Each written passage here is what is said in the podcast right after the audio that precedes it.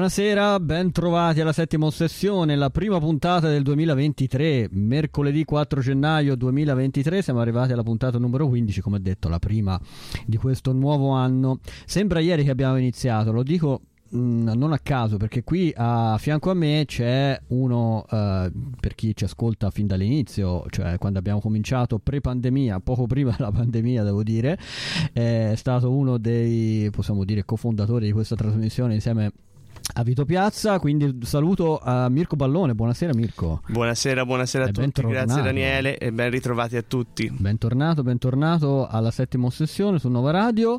Eh, io ti ho scomodato oggi perché ovviamente ehm, ti ho dato del lavoro da fare come, come, al solito, vero? Ti schiavizzo come sempre. Sono cose che succedono. Eh, sono cose che succedono e, e poi sul finale ce lo teniamo per la fine, c'è un annuncio anche da fare molto importante che riguarda comunque il cinema sì, certo, il mondo del cinema e delle serie TV, tanto ormai noi non, non parliamo d'altro. Non no? parliamo Qui. d'altro, siamo monotematici.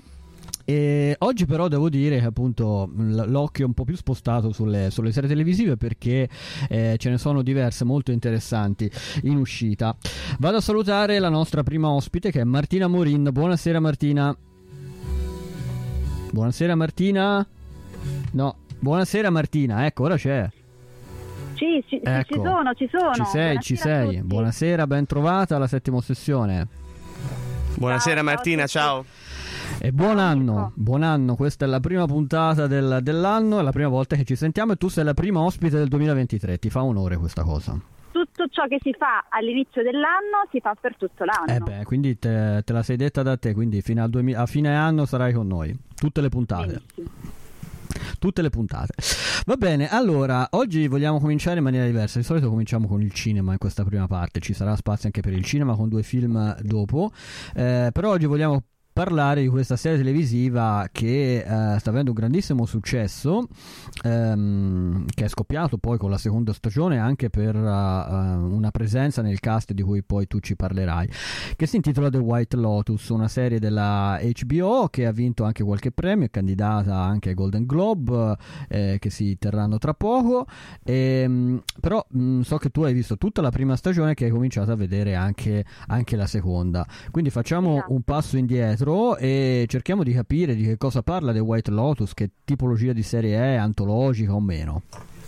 Uh, contestualizzando mh, mm, la tipologia di serie TV posso assolutamente dire che si tratta di una serie antologica che però ha un, un leitmotiv di fondo uh, che sono questi alberghi di super lusso ehm, sparsi un po' per il mondo che accolgono una fauna umana molto diversificata. La prima stagione è stata ambientata in un uh, White Lotus uh, alle Hawaii, mentre la seconda un po' più insomma, vicino alle nostre terre, anzi nelle nostre terre, uh, perché è ambientata sostanzialmente a Taormina ed è una serie antologica perché eh, non solo antologica ma anche corale, in quanto mh, il fulcro è caratterizzato dalle storie e dalle vicende che riguardano vari personaggi, eh, coppie di neomarito e neomoglie,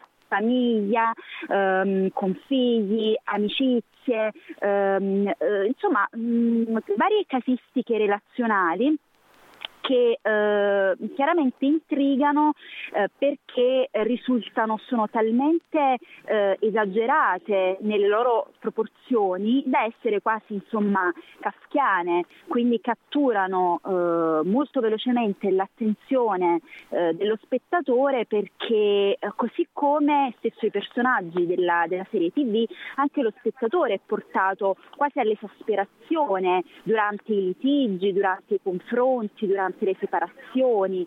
E, ehm, e, come ti dicevo è una fauna umana molto variegata in cui si lascia spazio chiaramente a tutto lo scibile eh, in quanto insomma a problematiche relazionali, quindi tradimenti all'interno delle relazioni separazioni ehm, oppure anche matrimoni eh, in fallimento, matrimoni basati sostanzialmente sulla convenienza, invidia, gelosia, eh, pulsioni sessuali sfrenate e incontrollabili. Quindi c'è sostanzialmente una vasta gamma eh, che eh, mi rendo conto è riuscita in qualche modo ad, attiva- ad, ad attirare l'attenzione di tanto pubblico perché se presenti una casistica così ampia come quella di The White Lotus, delle storie dei personaggi di The White Lotus, non puoi in qualche modo tu spettatore proiettarti e um, rivederti in almeno una di queste casistiche, seppure alla lontana. Quindi io penso che questo sia sostanzialmente il, il grande punto di forza di questa serie TV che come hai detto tu ehm, ha avuto il lancio della prima stagione l'anno scorso e a dicembre eh, è stata poi insomma, emessa da, da Sky eh, in italiano, quindi ehm, la prima stagione era già stata eh, mandata in onda l'anno scorso, però c'è stato un boom fenomenale nel giro di insomma, questi ultimi due mesi. Ecco, um, della seconda stagione abbiamo detto, non so se l'hai già citata, la presenza nel cast di uh, un volto conosciuto al cinema italiano che è quello di Sabrina Impacciatore. Esatto che interpreta eh, in pratica la persona che gestisce eh, il Dwight Lotus a Taormina, che è una personalità molto molto esuberante e che ritengo mh, insomma ehm, essere interpretata davvero bene da Sabrina Impacciatore, cioè mh, se mi dovessi immaginare un'altra attrice italiana e non al suo posto, forse mi riuscirebbe insomma molto male perché mh, eh, è proprio calata nel ruolo, insomma la donna italiana un po' mh, presuntuosa, un po' permalosa, eh, stanca della ricchezza che deve subire, perché poi fondamentalmente lei gestisce questa struttura di lusso, ma non vive, ehm, non vive nel lusso come gli ospiti del Dwight Lotus. Infatti lei ha sempre un atteggiamento di forte insofferenza, anche di giudizio critico, eh, quasi con un pizzico di disgusto nei confronti di eh, questi ospiti e delle loro richieste eh, dei loro bisogni che talvolta vanno anche oltre il decoro. E lei deve chiaramente ehm, in qualche modo diciamo, soccombere, eh, piegarsi a queste richieste. E credo che mh, interpreti davvero bene questo personaggio, eh, tant'è vero che poi insomma, è esplosa eh, a livello internazionale a tal punto da essere invitata anche ehm, allo show di Jimmy Kimmel, è eh stata sì. insomma qualche settimana fa mi pare. Sì sì, eh, allo show di Jimmy Kimmel, e... sì. Diciamo che su, eh, come è successo ai Maneskin, suggela un po' il, la, l'essere famoso oltreoceano, cioè se ti invitano a questi sì. show eh, di tarda sera in America vuol dire che comunque... Poi chiaramente mm. tu sei anche portato, mm. io ad esempio mh, mm, riconosco di aver iniziato la visita della serie TV dopo aver letto numerosi articoli su Sabrina Impacciatore, perché sei anche automaticamente un po' portato, no? trattandosi anche di un'attrice ehm, nostrana, sei un po' portato, sei incuriosito a, a capire eh, sostanzialmente di, di, cosa si tratta e perché c'è tutta sostanzialmente questa, ehm, questa eccitazione al riguardo.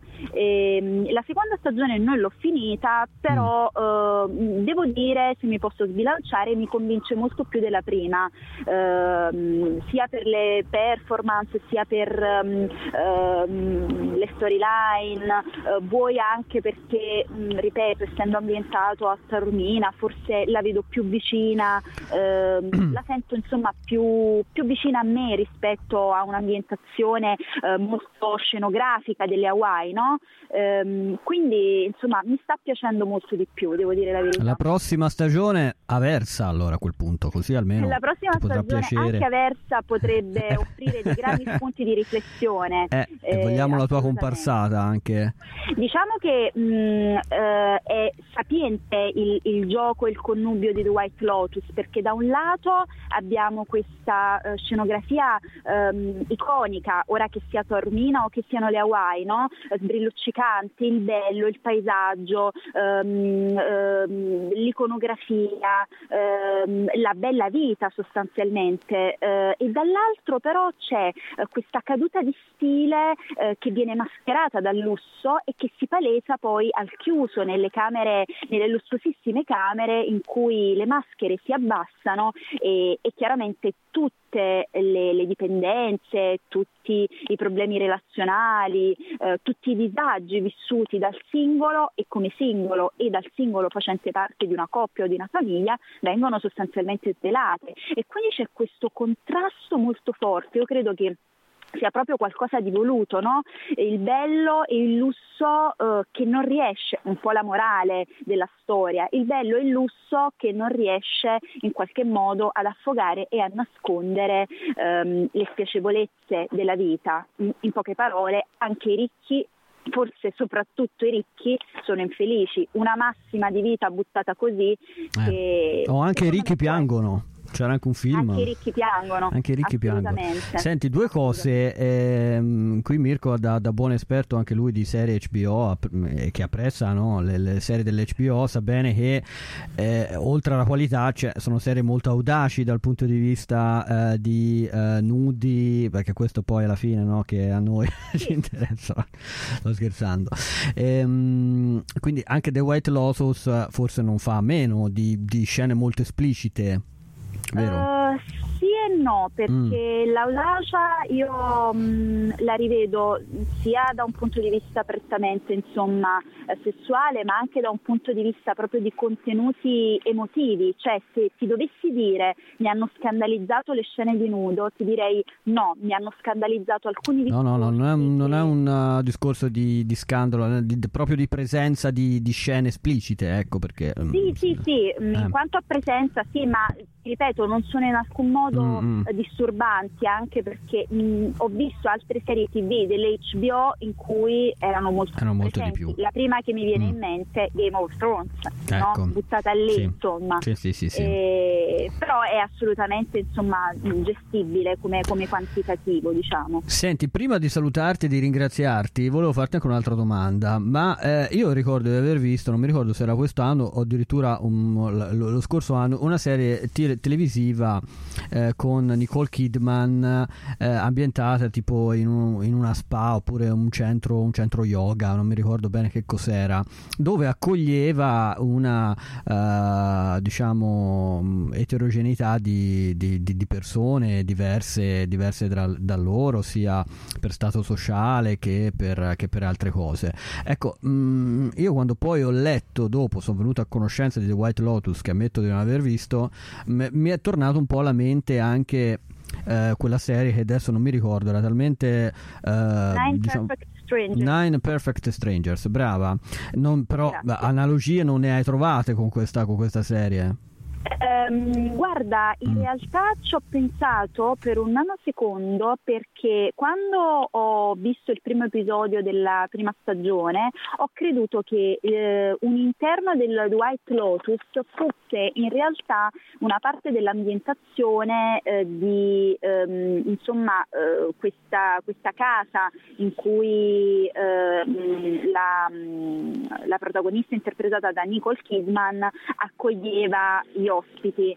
Eh, però mh, ti devo dire la verità, ehm, non credo, mh, se vogliamo parlare di, di, di, di, potenza non tanto visiva quanto espressiva, quindi di contenuti, io credo che non ci siano paragoni, perché l'analogia può essere mh, eh, sì eh, per quanto riguarda la trama, no?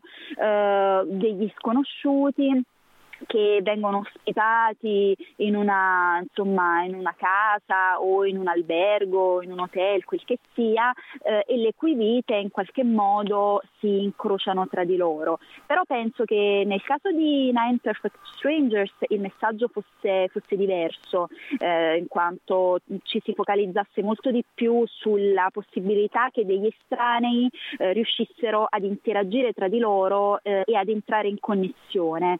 Um, in questo caso invece The White Lotus, per quanto le storie dei vari personaggi si intreccino, comunque c'è, eh, un, come dire, eh, si tratta di storie cicliche, un'apertura e una chiusura che in qualche modo riguarda i membri di quel micro, micronucleo, diciamo quindi le problematiche si sviluppano, si palesano, si arrestano o si eliminano eh, nella famiglia, nella coppia, nelle amicizie, talvolta nemmeno si risolvono. Infatti la prima stagione viene, ha un finale veramente sorprendente che, che poco mi ha convinto eh, perché è talmente aperto mh, che insomma ehm, lascia a me ha lasciato molto a desiderare. Per cui se ti devo dire che ci siano delle analogie ehm, contenutistiche, forse mh, mm, di primo acchitto, ma poi se hai guardato entrambe le serie TV ti rendi conto che convergono in direzioni completamente, completamente diverse, che forse è un bene perché insomma questa di Nicole Kidman non è passata sicuramente alla storia per essere una serie indimenticabile. È un bene, mm. è un mm. bene perché mm, mm. abbiamo bisogno sempre di, di nuovi stimoli, quindi eh abbiamo bisogno che le serie TV non di dei contenuti che siano nuovi. Certo. Quindi ci sta. Ci sta, ci sta, va bene. Martina, io ti ringrazio della, come sempre della tua precisione, della tua puntualità e niente, ti auguro buon anno ancora e ci sentiamo sicuramente in una delle prossime puntate. Va benissimo, grazie mille a voi. Ciao. Ciao. Ciao. Eh, ok, allora, eh, noi continuiamo mh, mm, nostro, il nostro programma, la nostra prima puntata dell'anno, parlando questa volta di cinema. Eh, vado però subito a salutare un nuovo amico che entra a far parte insomma, del nostro parterre di critici cinematografici che intervengono con molto piacere tutte le settimane qui alla settima sessione ed è Lorenzo Pedrazzi. Buonasera Lorenzo. Ciao, buonasera, grazie mille. Buonasera, benvenuto, grazie di aver accettato l'invito, benvenuto ufficialmente alla settima ossessione, a questa prima puntata del 2023. Allora, Lorenzo, tu scrivi eh, per Screen Week, giusto? Sì, esatto, esatto. Per il sito di Screen Week. E io ti ho scomodato, diciamo così, per parlare di un film che esce al cinema proprio oggi, mercoledì 4 gennaio. È un film che è stato in concorso all'ultimo Festival di Cannes, dove ha vinto anche un premio eh, molto prestigioso. È un'opera seconda di Lucas Dont, si intitola Close. Lascio a te la parola per uh, raccontare un po' la trama di questo film e poi magari ne parliamo. Certo, certo, ti ringrazio. Eh, dunque, Close uh, è, seconda, è, il secondo lungometraggio di Lucas Dont, dopo Girl di qualche anno fa, 2018, che vinse anche quello un premio a Cannes.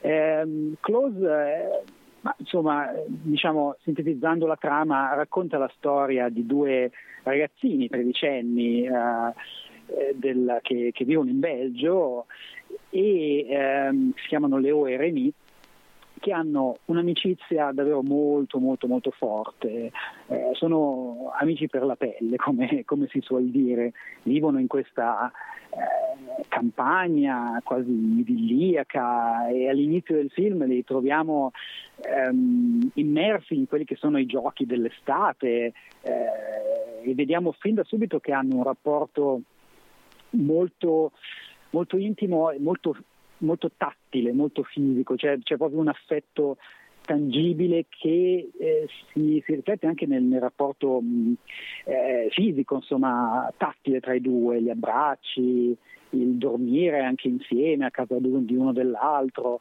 E, ehm, e il film ha questo inizio davvero folgorante, con questa estate da sogno, no? quest'estate all'apparenza infinita con questi due ragazzini. Ehm, il punto è che eh, l'estate finisce, sta per finire e comincia, cominciano le superiori. Cominciano le superiori e le ore Reni sono in classe insieme e i compagni notano subito questo rapporto estremamente intimo e davvero fisico, tattile che c'è tra i due e alcune compagne in mensa a pranzo insomma cominciano a fare domande un po' indiscrete, sostanzialmente chiedono se sono una coppia, se stanno insieme come coppia. Ricordiamoci che si tratta di due ragazzini di 13 anni. E, um, Leo in particolare, che è eh, il nostro protagonista, è un po' eh, insomma, spiazzato da, da, questa domanda e dice subito di no. Mm, e proprio questa, questa, curiosità, ma anche un po' diciamo, eh, il comportamento di alcuni compagni maschi con alcuni episodi di bullismo, ehm, rovina in qualche modo il, il, rapporto perché Leo comincia ad allontanarsi, comincia a porre una, una distanza eh, fra sé e l'amico René. E, mh, ovviamente non svelo quello che succede, però noi assistiamo nella prima parte al deterioramento di questa amicizia, un'amicizia che era davvero quasi un innesto sottocutaneo, erano eh, così vicini l'uno all'altro e così, così intimi. Eh, assistiamo alla, questa, al deterioramento di questa amicizia e poi ci sono insomma, altre svolte narrative importanti, insomma, non, diciamo non, non facili. Non anticipiamo, ecco. Ecco, no, no, non, non anticipiamo. allora, abbiamo detto che appunto Lucas Dont è un regista che ormai si può considerare quasi un autore, forse non so se è prematuro dirlo dopo, dopo due film, però insomma già il primo film eh, uscito nel 2018 Girl eh, è stato il film che ha rappresentato il Belgio uh, agli Oscar di quella edizione e anche Golden Globes e vinse poi la Camera d'Or a Cannes dove era in uh, concorso nella sezione Un certain regard. Con questo close insomma ehm, ha, vinto, ha, vinto, un premio come abbiamo detto sulla, sull'ultima, all'ultima edizione di Cannes e, e quindi appunto ritorno alla domanda che ho fatto inizialmente, secondo te è, ancora un po' prematuro eh, considerarlo un autore o comunque un regista da continuare a seguire con grande attenzione questo Lucas Dont, classe 1991 ricordiamolo, quindi poco più di 30 anni molto giovane. Guarda, secondo me ehm, è un regista che mh, sicuramente da tenere d'occhio eh, perché effettivamente entrambi i suoi, i suoi, due primi film sono davvero notevoli. E se noi consideriamo come autore un cineasta che diciamo propone una poetica ricorrente nei suoi film Diciamo che sì, può, sicuramente la strada che sta prendendo è quella, ehm, nel senso che eh, entrambi i film trattano temi come l'identità sessuale e in entrambi i casi, seppure in modo diverso, si tratta di racconti di formazione. La differenza è che Girl, che aveva per protagonista, lo dico per chi non lo sapesse, una, una ragazza transessuale, eh, però adolescente più grande rispetto ai protagonisti di Close, in quel caso si trattava di un'identità sessuale già definita, eh, nel senso che lei sapeva, mh, lei doveva soltanto trovare diciamo, una corrispondenza tra il suo sentire interiore e la sua apparenza esteriore, per così dire. No? Ehm, in questo caso invece stiamo parlando di ragazzini più giovani dove l'identità è ancora in fieri e il problema, il, diciamo, il, il punto diciamo, di questo film è proprio questo, eh, il fatto che qualcuno dall'esterno cerca di imporre loro un orientamento, un'identità. Ehm, e questo è un, un atteggiamento, mm, per così dire, diciamo, anche oppressivo, eh, che, che, quindi mette in crisi no, l'amicizia e mette in crisi quel percorso di scoperta dell'identità che dovrebbe avvenire in maniera naturale. Eh, così come naturale era proprio il rapporto tra, tra i due personaggi e la, l'indiscrezione, diciamo, l'invadenza e anche per certi effetti le aspettative del mondo esterno lo, lo mette in crisi, no? lo, lo, lo, rovina. E, e, io credo che questo film sia, oltre a essere davvero come dire, esteticamente bello, nel senso che è un film davvero bello a livello fotografico, e con interpretazioni strabilianti da parte di due ragazzini, ma è un film che davvero um, ha il pregio di, um, per certi aspetti, di contrapporsi a un certo tipo di retorica che esiste nel cinema da decenni. Il cinema ha sempre celebrato un certo tipo di, di amicizia virile, quando uh, tratta l'amicizia tra, tra, personaggi maschili, tra uomini, generalmente la, la affronta, pensiamo soprattutto a Hollywood, alla tradizione del western, del cinema bellico, le affronta dal punto di vista dell'amicizia virile, mentre invece un, un altro tipo di amicizia più legata anche alla dolcezza, alla sensibilità, generalmente viene ignorata, se non apertamente derisa. Eh, noi abbiamo avuto magari degli esempi negli ultimi vent'anni di cosiddette bromance eh, sul piccolo schermo, ehm, però questo è un film che problematizza molto il, questo tipo di rapporto in relazione al mondo esterno. E eh, in un certo senso ci dice molto di quelle, mh, di quelle che sono le problematiche eh, nella società contemporanea eh, che tende sempre a voler imporre una identità precisa eh, fin da una tenera età e qualunque comportamento che invece esuli da una definizione precisa e schematica, qualunque comportamento che sia più, diciamo anche più fluido, viene invece visto con sospetto o, o viene soffocato. E questo è un film che parla anche di questo e parla della sostanzialmente presa di coscienza e formazione di un, di un ragazzino eh, in rapporto, in rapporto al, al, mondo, in rapporto a, in parte anche al suo stesso corpo. Va bene, va bene. Allora, eh, Lorenzo, tu sei stato, devo dire, molto preciso e puntuale nel raccontarci, ma soprattutto anche nell'invogliarci. Cioè, già io ero rimasto molto affascinato da Girl, Close ancora non l'ho visto, ma sicuramente questo weekend andrò al cinema a, a, vederlo. E appunto esce oggi eh, mercoledì 4 eh, gennaio eh, distribuito insieme da Lucky Red e BIM. E quindi ringraziamo sia Lucky Red e BIM che portano nelle sale come sempre il cinema di qualità il cinema d'autore.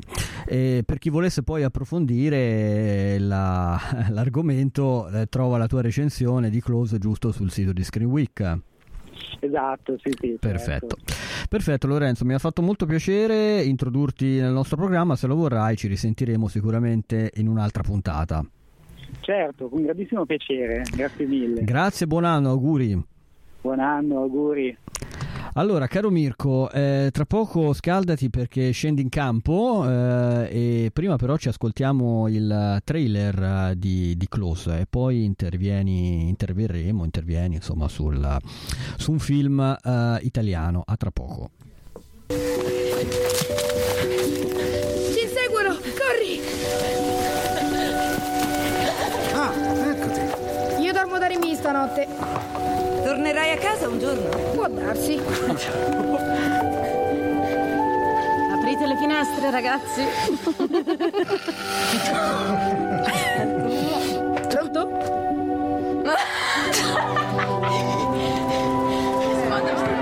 Buongiorno a tutti e benvenuti al primo anno. Vi posso fare una domanda? Voi due state insieme? No, non stiamo insieme. Tipo, siete super amici? Sì, siamo super amici, siamo quasi fratelli. Non Forse non siete consapevoli. Allora, sei in classe con Remy?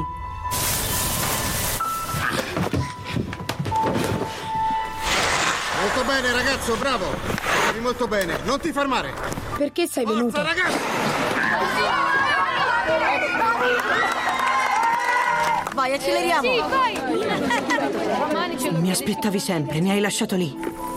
Vai da Remy stasera? No. Perché? Ehi, Arri? Remy? Che ti serve la penna? Remy non è venuto.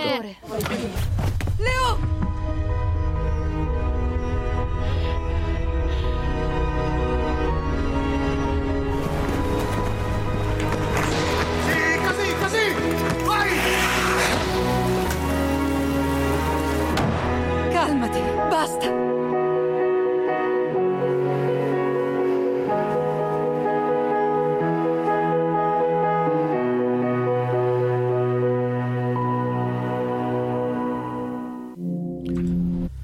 Eccoci qua, ancora in onda con la settima ossessione di mercoledì 4 gennaio 2023. Allora, caro Mirko, è arrivato il tuo momento perché eh, so che tu sei fresco di visione di un film che avevo visto già qualche tempo fa, ma di cui eh, poi a volte mi, mm, mi scrivono, dice ma perché non hai parlato di quel film o perché non hai parlato di quella serie? Perché ci vorrebbe tipo tutto il palinsesto di Nova Radio per parlare di qualsiasi cosa esce al cinema o a maggior ragione in piattaforma dove esce veramente tanti, dove escono veramente tantissime proposte. Quindi colgo l'occasione della tua presenza per recuperare questo film che non avevamo trattato quando uscì circa all'incirca un mese fa era tra fine novembre e primi di dicembre.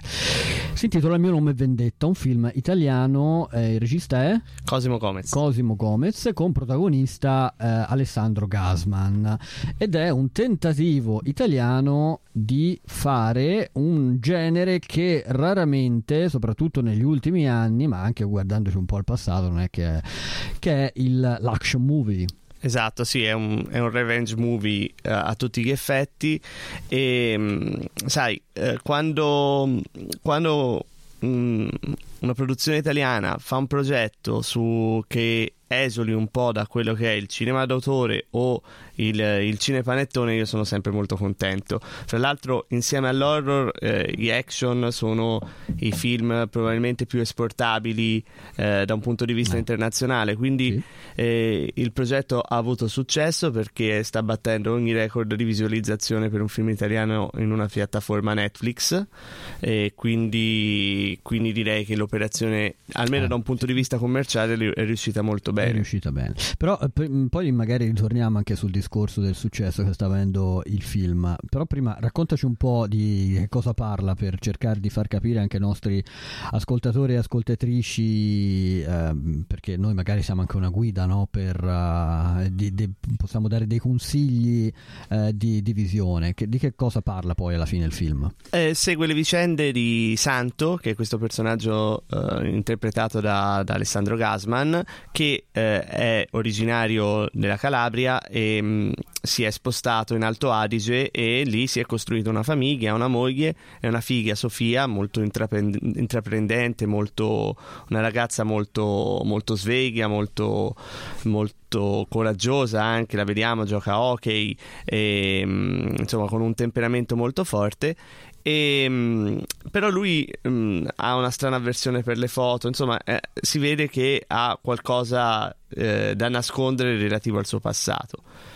Complice un, eh, una foto sui social, eh, insomma viene scoperto da, dal, dall'andrangheta perché lui è un ex, un ex affiliato dell'andrangheta, un ex sicario e, e quindi eh, subirà una, un attacco alla sua famiglia dall'andrangheta e lui e sua figlia eh, faranno eh, di tutto per, per da una parte salvarsi e dall'altra vendicarsi.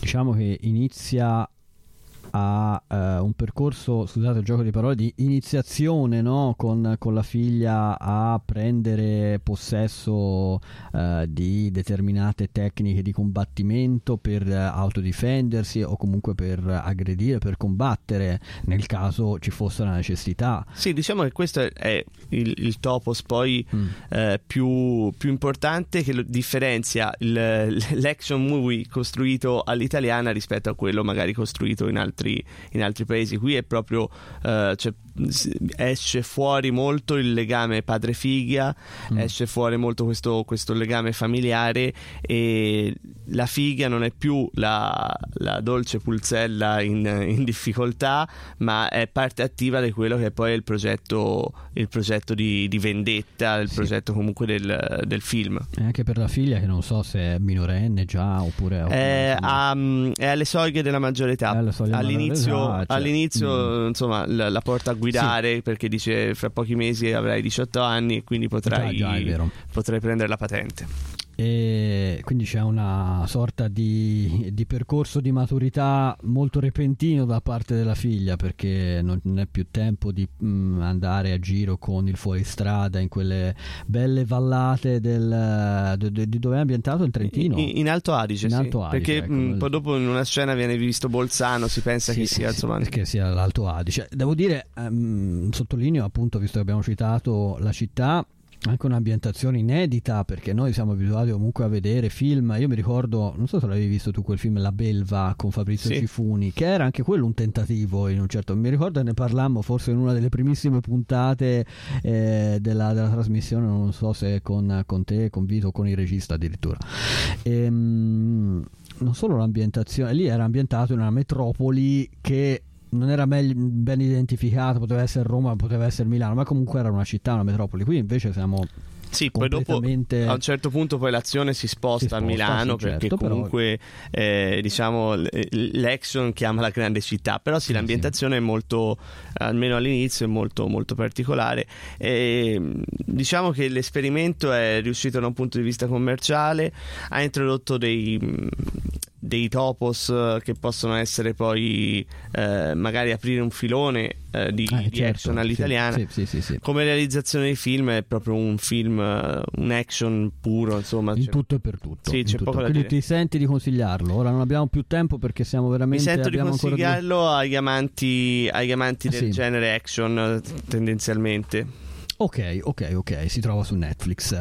Ehm, tra poco parleremo, restiamo su Netflix, ma parleremo di una serie molto attesa che esce quest'oggi. Ascoltiamoci il trailer prima. Quando sei piccirella, piccirella, ogni cosa ti pare rossa. Quando sei grossa, quando sei grossa, ogni cosa ti pare niente. Cosa ti pare niente.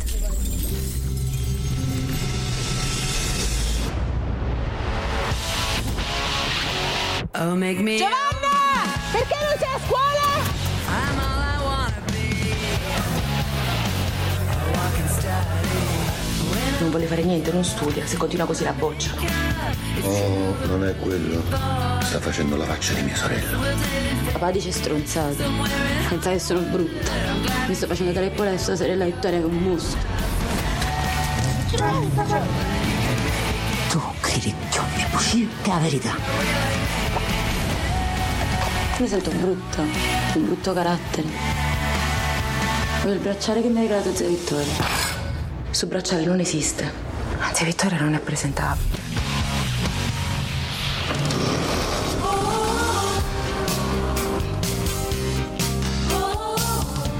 Guardali, guardali bene i tuoi genitori. L'amore non è pulito, è opaco. Come le finestre dei cessi. Io ti diceva che così l'amore può fa male. Certe bugie si dicono solo a protezione di chi si ama. Giovanni, noi siamo inguaiate. Non ci facciamo le canne, non facciamo i bocchini, non suoniamo nemmeno la chitarra.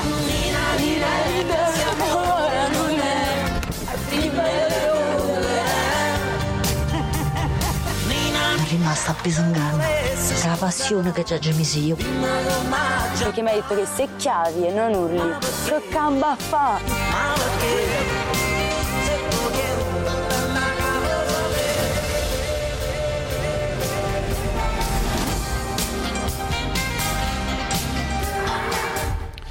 Eccoci qua. Eccoci qua, tornati in onda con la settima ossessione su Nova Radio. E, mm, vado subito a salutare Manuele Santa Caterina, a cui auguro buon anno. Buon anno a te, buon anno a voi. Eccoci. Buon anno Manuela, buon anno, auguri. Siamo- ci siamo salutati esattamente una settimana fa per l'ultima puntata dell'anno. Ci ritroviamo anche nella prima puntata del 2023 della settima bene. ossessione. È sempre un grande piacere. Lasciamo da parte il tempo oggi perché insomma tanto l'andazzo è quello, insomma da, da, da settimane è sempre quello.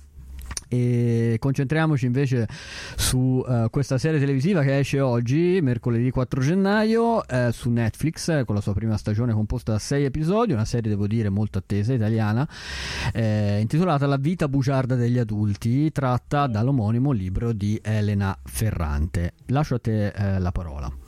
Sì, questa è una serie diretta da Edoardo De Angelis che ehm, aveva già avuto un'esperienza televisiva ma con tre film nei quali eh, riprendeva Edoardo De Filippo e lo adattava diciamo in una versione un pochino più moderna.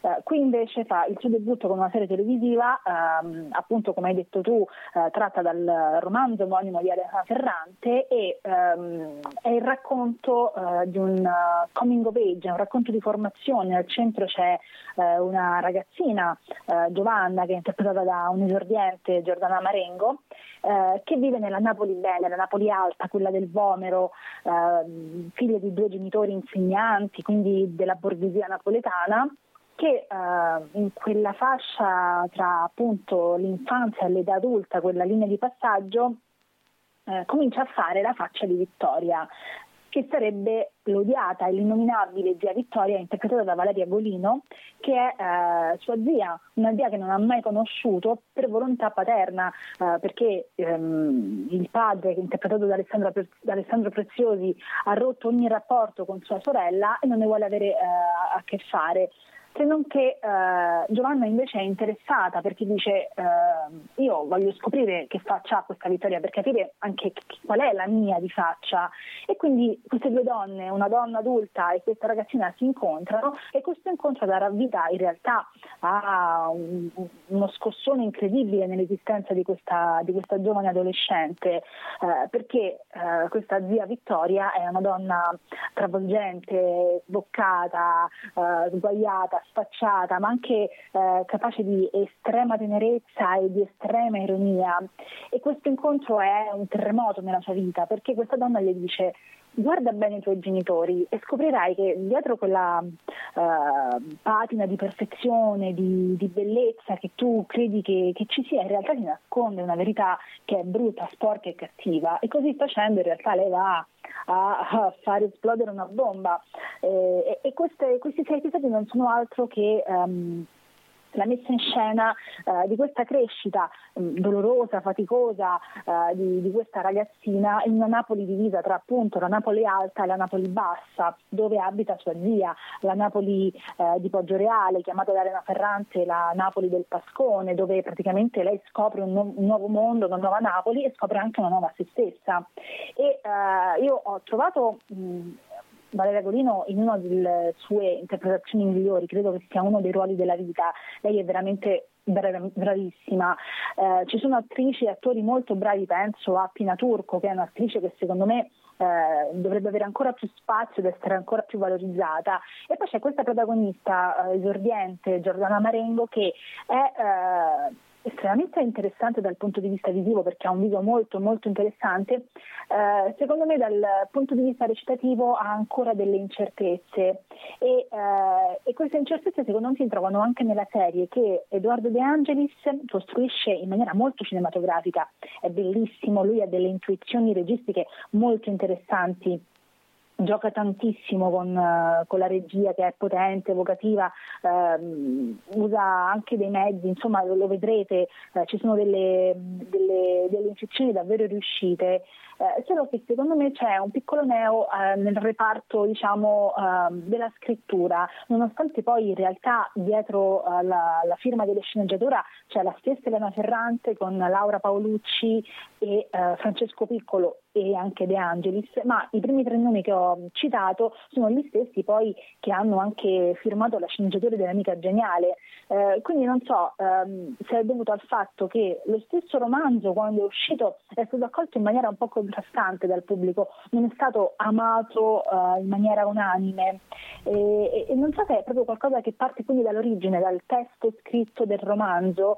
Uh, tu l'hai letto il, il, romanzo? Io non ho letto il romanzo, mm. ho parlato con un collega che ha letto il romanzo e mi diceva che nel romanzo in realtà la protagonista è molto più giovane e ripensando al fatto, um, io ho partecipato all'attività stampa e quindi anche alla conferenza stampa di presentazione, Sì. Edoardo De Angelis a una domanda inerente proprio a questo eh, ha risposto dicendo che nel romanzo c'erano degli elementi che non lo facevano stare molto a suo agio eh, all'idea di dover rimettere in scena, perché questo è un romanzo che parla anche di una iniziazione sessuale della protagonista che se non sbaglio nel romanzo ha 11 anni mentre nella serie eh, ha, se non sbaglio 15 Ah. e, eh, e 15-16 e quindi eh, forse spostando un po' più là eh, l'età della protagonista mettere in scena determinate cose era più ehm, passabile forse anche per, per poi mh, eh, insomma andare in, in- andando su una piattaforma come Netflix raccontare di un undicenne che fa un certo tipo di esperienze probabilmente eh, c'è stata questa scelta mh, alla base appunto eh, narrativa che ha convinto tutti quanti a spostare un pochino di più l'età della protagonista. Però questi episodi mi hanno dato la sensazione come se mancasse sempre qualcosa, ehm, come se non riuscisse mai a sbocciare Mm-mm. in fondo, cosa che invece la scrittura dell'amica geniale in tutte e tre le stagioni eh, non, non mi ha mai dato. Per me la scrittura dell'amica geniale è quasi magica Sì. perché eh, capisci, mi sento rapita da quello che, che- che viene raccontato. Qui ho fatto fatica sotto questo punto di vista. Sono d'accordo, io ancora non, non ho seguito, non l'ho vista, non l'ho vista tutta, ho visto soltanto mh, eh, tre episodi, quindi sono eh, a metà. E anche a me è sembrata un po' bloccata la serie. Ho detto, ma mh, cioè, invece alla- con l'amica geniale ricordo che già dal primo episodio eh, riuscì- riusciva a conquistarti impatto in pieno, un impatto esatto. geniale. Pur non avendo letto nessuno dei due romanzi, io, eh, almeno personalmente. E invece qui Mm. appunto è come se mancasse sempre Sì. qualcosa e poi nella seconda parte perché questa poi è una cosa che in realtà è anche, mh, eh, deriva anche dal romanzo Sì. perché nella prima parte del romanzo la figura di Zia Vittoria è molto più presente per poi lasciare spazio a questa giovane Giovanna che eh, cresce e si prende il suo di spazio ci sono dei personaggi che noi vediamo che poi spariscono per un determinato periodo di tempo per poi riapparire di nuovo quindi è come se ci fosse una progressione come se si mh, procedesse per ellissi non so. Eh, però invece un'altra cosa che io ho trovato molto interessante è il lavoro fatto sulla musica e sui colori sulla fotografia che è meravigliosa e satura.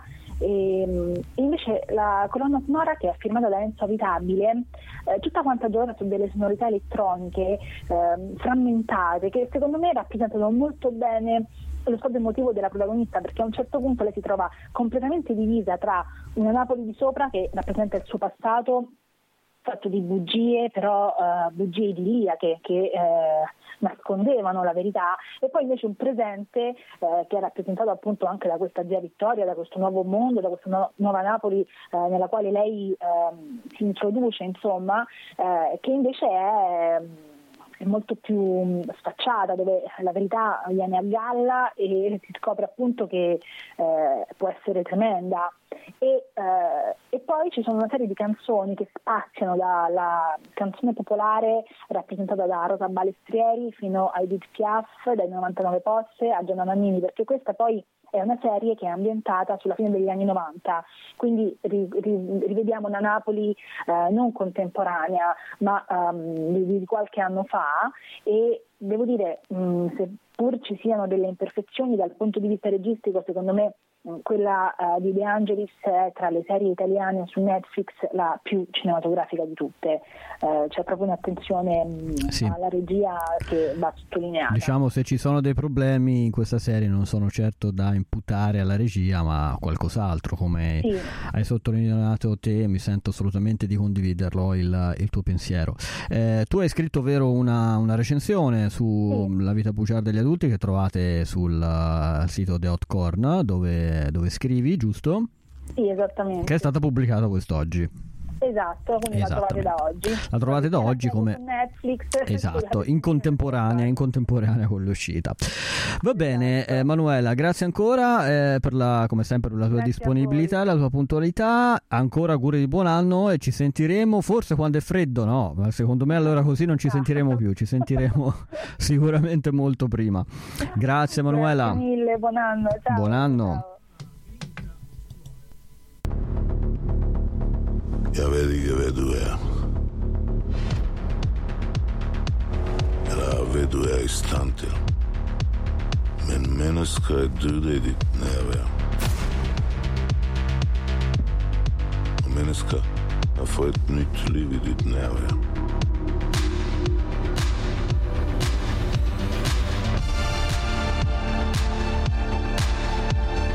Jag tror att det är två död. Du håber måske.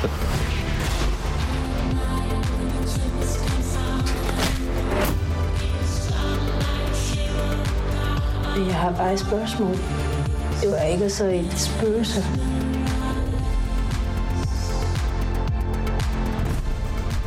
Ona nije ta devojka koja se predstavlja. Ona ne donesi sreću. Ma ti čisti đavo. Du er her, fordi du have hævn over mig. Jeg vil forsones med dig. Hvordan havde du tænkt dig, at det skulle gøre?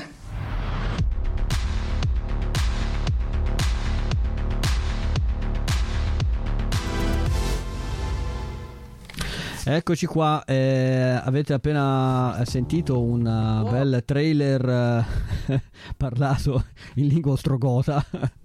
Però insomma, eh, questo è il, è, il bello, è il bello del nostro programma, anche esplorare lingue sconosciute.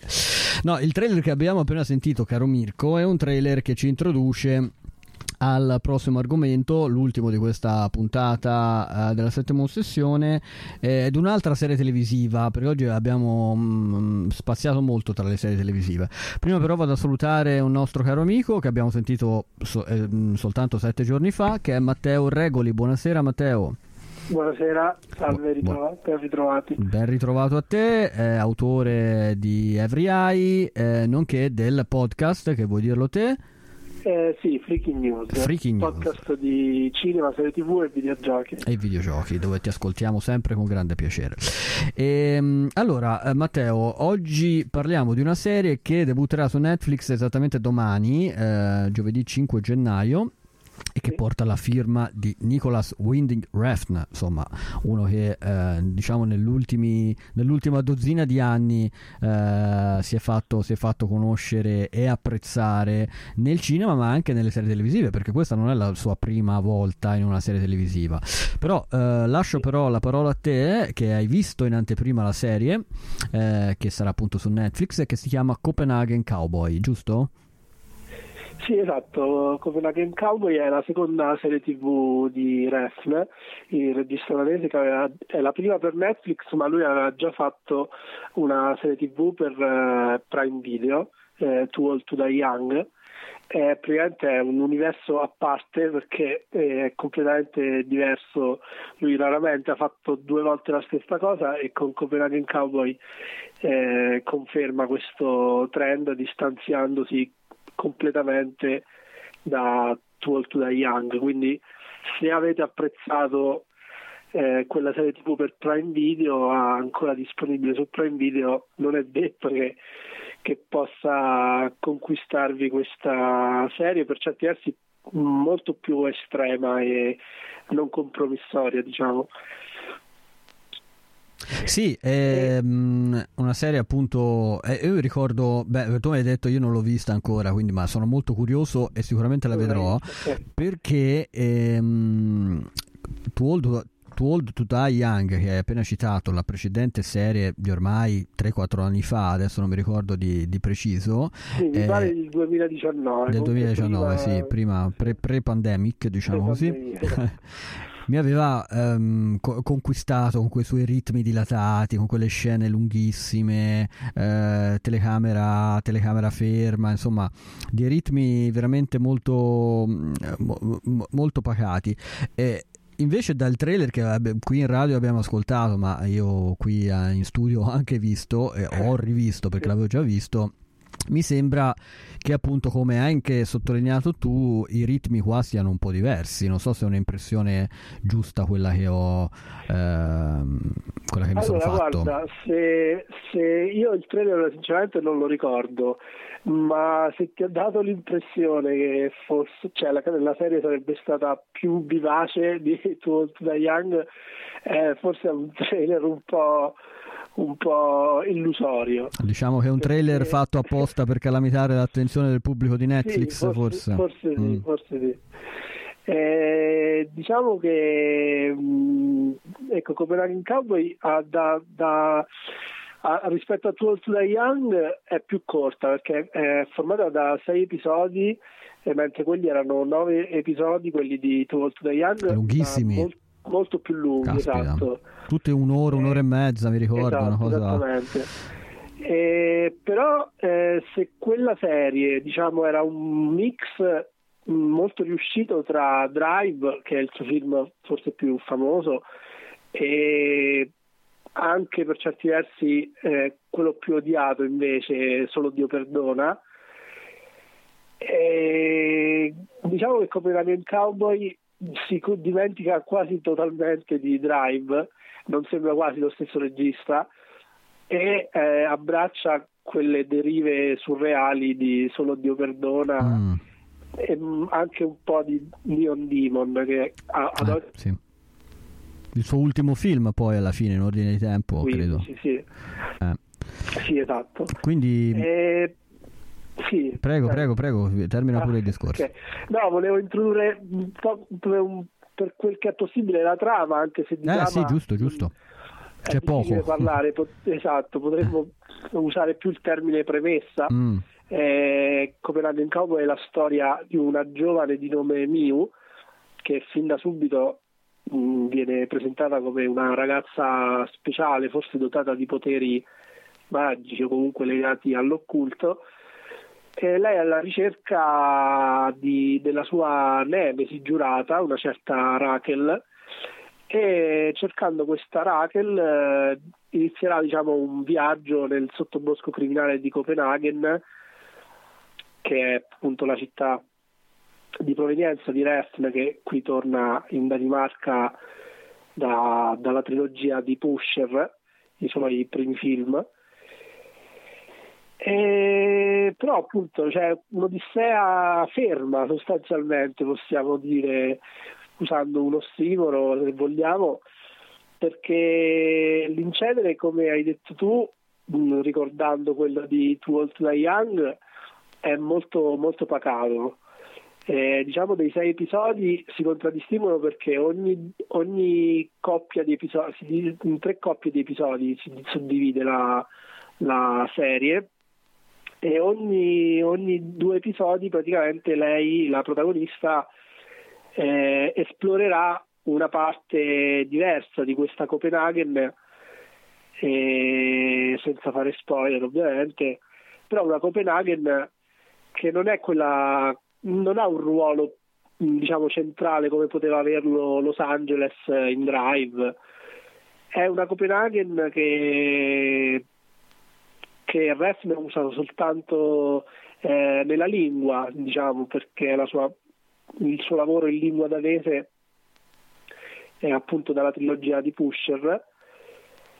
Eh, però Copenaghen praticamente non si vede mai, è quasi sempre interno, è sempre quasi sempre girata all'interno la serie e mh, anche all'esterno procede per, eh, per scenette, per vignette, non, eh, appunto ha un- quasi un aspetto teatrale come, come storia e con questa cosa contribuisce a creare una sorta di eh, ancora senza fare spoiler di mondo altro che non è esattamente il nostro mondo eh, solo per anticiparti Refn ha descritto la sua serie come la sua versione di uno show di supereroi Ah, pensa un po'. quindi sicuramente lo spettatore non dovrà aspettarsi qualcosa di, di già visto Dice ha ecco, visto qualcosa qualcosa di inedito, questo, questo ci fa piacere. Eh, quindi noi, io qui presente, Mirko Pallone, ehm, siamo anche dei seguaci del, del buon Nicolas Winding Refn, proprio eh, Walhalla, Walhalla Rising, no? te ricordi, Pusher, e- eccetera, eccetera, per poi esplodere appunto con Drive. Eh, ormai quanti anni ha Drive? 10 anni circa, cioè 2012 secondo me, 2012-2013. Eh, Adesso andiamo a controllare. qual- qualcos'altro, qualche altro annetto prima. Forse anche qualche anno di più, eh? Ci sta, ci sta, sì, sì, sì, sì, sì, sì, no. Sì, Mirko ci dice È- la data? È un film uscito nel 2011. 2011, vedi, quindi 12 anni, quasi 12 anni fa. 12 anni fa, sì, sì, sì. Bene, allora, eh, da domani quindi su Netflix e Copenhagen Cowboy siamo molto curiosi di vederla da appassionati Nicolas Windy Grefn. Matteo ti ringrazio, ti faccio ancora i miei migliori auguri di buon Grazie a 2023. A, presto. Auguri a tutti. A presto, A presto. ciao ciao ciao ciao. Ci siamo tenuti per eh, il termine della trasmissione una notizia che volevamo dare e perché ho chiamato Mirko non solo per il suo intervento del film Il mio nome è Vendetta, ma anche perché c'è un ritorno sul, sul web di un sito eh, che ha avuto diciamo dei momenti di gloria in passato, ma adesso tornerà a nuovo splendore, giusto? Sì, giusto, ripartiamo con il progetto intrattenimento.eu che è un magazine di, di cinema e serie tv e a cui insomma Sì. abbiamo- siamo stati partecipi dei Natali Siamo stati partecipi dei Natali, esatto. e mh, insomma ci sarà c'è una nuova redazione Sì. pronta a collaborare a mh, dare il proprio punto di vista su quello che è il cinema e le serie tv alcune persone sono magari Certo, anche la- ospiti abbiamo sentito Martina Morin in uh, apertura di trasmissione, sarà anche lei una delle autrici, il nostro Vito Piazza che salutiamo eh, sarà anche lui un autore del, del sito, insomma del- magari ce ne arriveranno anche altri nel futuro e ci sarà insomma anche qualche incontro, scon- scontro no, eh, qualche Ah, interconnessione. scontro amorevole. Scontro amorevole tra la settima ossessione tra la radio e il web. Eh, che pensi? Che poi anche web questo perché questo la puoi ascoltare pure in streaming questa trasmissione la puoi ascoltare pure in podcast e mi sono già anticipato le cose che avrei detto tra due secondi visto? Ora non so più cosa dire, non so più cosa dire quindi vi salutiamo tutti vi auguriamo una buona serata e ci risentiamo. Grazie a tutte la e settimana tutti. prossima arrivederci e adesso c'è il giornale radio. Buonasera